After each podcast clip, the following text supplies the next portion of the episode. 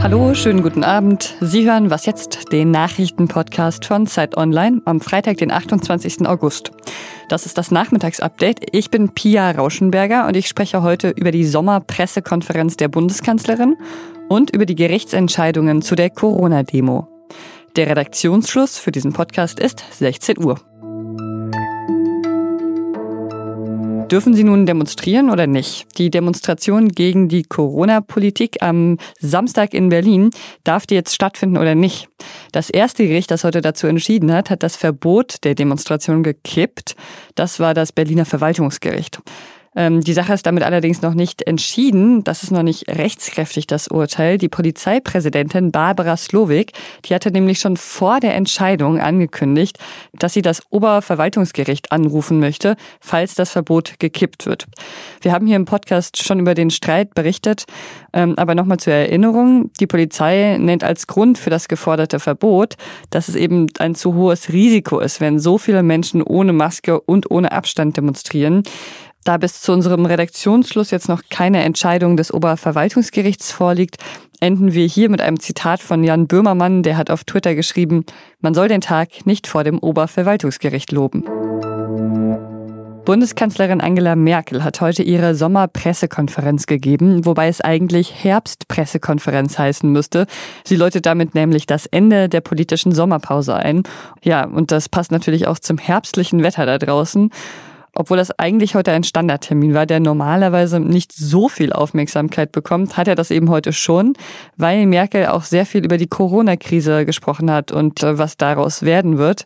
Die hat die aktuelle Situation so zusammengefasst. Das Virus ist eine demokratische Zumutung. Und dann hat sie auch darüber gesprochen, wie es im Herbst weitergehen soll. Ja, man muss damit rechnen, dass manches in den nächsten Monaten noch schwieriger sein wird als jetzt im Sommer. Wir alle haben ja im Sommer die Freiheiten und den re relativen Schutz vor Aerosolen genossen. Die sind möglich, das ist möglich durch das Leben draußen. Und in den nächsten Monaten wird es jetzt darauf ankommen, die Infektionszahlen niedrig zu halten, wenn wir uns wieder drinnen aufhalten, an Arbeitsplätzen, in Schulen und in Wohnungen. Und darüber spreche ich jetzt mit meiner Kollegin Katharina Schuler, die heute die Pressekonferenz verfolgt hat. Hallo Katharina. Hallo. Katharina, gab es heute irgendwas in der Pressekonferenz, das dich überrascht hat? Also überrascht vielleicht nicht. Angela Merkel hat schon auch, äh, hat zwar manche klare Worte gefunden. Äh, zum Beispiel sagte sie, das Virus sei eine demokratische Zumutung. Äh, das ist aber auch nicht neu gewesen. Das hat sie so ähnlich früher schon mal gesagt. Im Großen und Ganzen hat sie die Linie vertreten, die man von ihr kennt. Äh, dass sie natürlich äh, dazu aufruft, das Virus ernst zu nehmen, auch weiterhin vorsichtig zu bleiben und natürlich trotzdem versucht, äh, vorsichtig Optimismus zu verbreiten und natürlich auf die ganzen Maßnahmen hinweist, die die Regierung ergriffen hat, um das Virus zu bewältigen. Was schlägt die Kanzlerin denn vor, wie es im Herbst mit dem Umgang mit dem Coronavirus weitergehen sollte? Ja, auch da hat sie jetzt im Grunde nicht äh, wirklich was Neues gesagt. Sie hat jetzt nicht angekündigt, dass dann härtere Maßnahmen oder strengere Beschränkungen äh, kommen. Das hat sie eigentlich völlig offen gelassen. Sie hat aber betont eben, äh, dass der Winter eine schwierige Zeit wird und eben auch noch mal möglicherweise schwieriger als jetzt, dass man sich eben auch klar sein muss, dass die Pandemie uns weiterhin beschäftigen wird. Ja, und dass natürlich von den Einschränkungen jetzt absehbar erstmal nicht zurückgenommen werden kann. Das war so der Tenor. Aber ganz konkrete Maßnahmen hat sie jetzt da nicht angekündigt. In der Pressekonferenz wurde auch die Frage gestellt, warum es gegen den Klimawandel keine radikalen, notwendigen Maßnahmen gebe, wie es eben während der Corona-Pandemie geschehen ist. Ich finde das eine berechtigte Frage. Was hatte Merkel denn dazu zu sagen? Da hat sich die Kanzlerin ein bisschen weggeduckt. Man hatte schon auch das Gefühl, dass ihr die Frage vielleicht auch ein bisschen unangenehm ist. Äh, sie hat ähm, eben darauf hingewiesen, dass man beim äh, Klimaschutz ja schon viel tut und dass ja auch ein Teil äh, der Corona-Maßnahmen, also der Konjunkturmaßnahmen, auch auf europäischer Ebene durchaus dem Klimaschutz dienen sollen. Also dass insofern auch beide Krisen verbunden sind.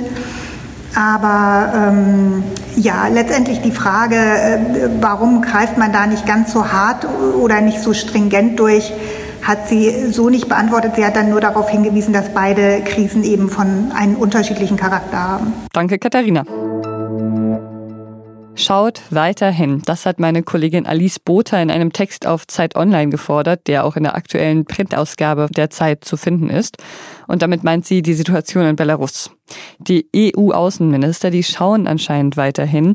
Die haben sich nämlich heute auf Strafmaßnahmen gegen ranghohe Unterstützer des belarussischen Staatschefs Alexander Lukaschenko verständigt. Dem wird vorgeworfen, dass er Wahlfälschung äh, betrieben hat und dass er die Proteste, die friedlich sind, gewaltsam niederschlägt. Und mit den Sanktionen versucht die EU jetzt eben Druck auszuüben auf Lukaschenko und gleichzeitig will sie eben ein Zeichen der Solidarität mit den Protestierenden setzen. Ähm, Lukaschenko, der hat sich diese Woche übrigens ungerührt in einem Video mit einer Maschinenpistole und einer schutzsicheren Weste präsentiert. Das hat auf jeden Fall nicht so gewirkt, als ob er bald einlenken würde. Vor einem Jahr hat ein Mann einen Achtjährigen und dessen Mutter am Frankfurter Hauptbahnhof vor einen ICE gestoßen. Die Frau hat überlebt, ihr Sohn wurde tödlich verletzt. Heute hat das Frankfurter Landgericht den Mann verurteilt. Er muss in die Psychiatrie.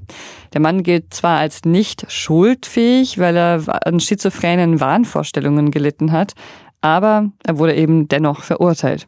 Der Mann ist ein anerkannter Flüchtling aus Eritrea und er hat jahrelang in der Schweiz gelebt. Was noch? Der Street Art Künstler Banksy lässt politische Botschaften nicht nur auf Wände sprühen, Seit gestern ist bekannt, dass Banksy der deutschen Organisation Sea-Watch ein Schiff zur Seenotrettung gesponsert hat. Im September 2019 soll er dafür laut dem Guardian der deutschen Kapitänin der Sea-Watch, Pia Klemp, folgende E-Mail verschickt haben. Du klingst, als ob du ein harter Typ bist. Ich bin ein Künstler aus dem Vereinigten Königreich und ich habe einige Arbeiten über die Flüchtlingskrise gemacht. Offensichtlich kann ich das Geld nicht behalten. Könntest du es benutzen, um ein neues Schiff oder etwas anderes zu kaufen? Lass es mich bitte wissen. Gut gemacht, Banksy. Die Kapitänin Pia Klemmt, die dachte wohl erst, dass es ein Scherz ist und ähm, hat dann aber doch einiges in Bewegung gesetzt. Jetzt äh, gibt es eben dieses Schiff das nicht nur von Banksy gesponsert, sondern er hat es auch bemalt und zwar rosa mit einem herzförmigen Rettungsring. Die Crew hat diese Woche bereits 89 Menschen aus dem Mittelmeer gerettet. Das war was jetzt für heute. Ich bin Pia Rauschenberger und ich wünsche Ihnen einen schönen Freitagabend. Am Montagmorgen geht es dann hier mit mir weiter. Bis dahin passen Sie gut auf sich auf und ein schönes Wochenende.